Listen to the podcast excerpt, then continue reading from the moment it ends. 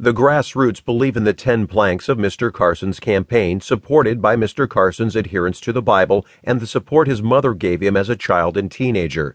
The people agree with Mister Carson. Global warming is a fraud. The feds should stay out of education and let the states give more choices to students. Only the mentally ill and violent criminals should be barred from gun ownership. Legalized marijuana should be legal for medical purposes but not recreational use. Marriage is between one male and one female, and the Affordable Health Care Act, Obamacare, should be repealed, and grassroots support matters. Grassroots matter.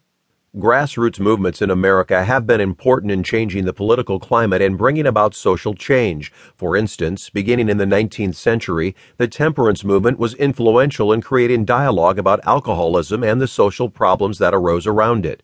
Groups of religious and other concerned citizens sought to educate the public about the ills of intoxication and drunkenness and its impact on the family structure, as well as its impact on productivity.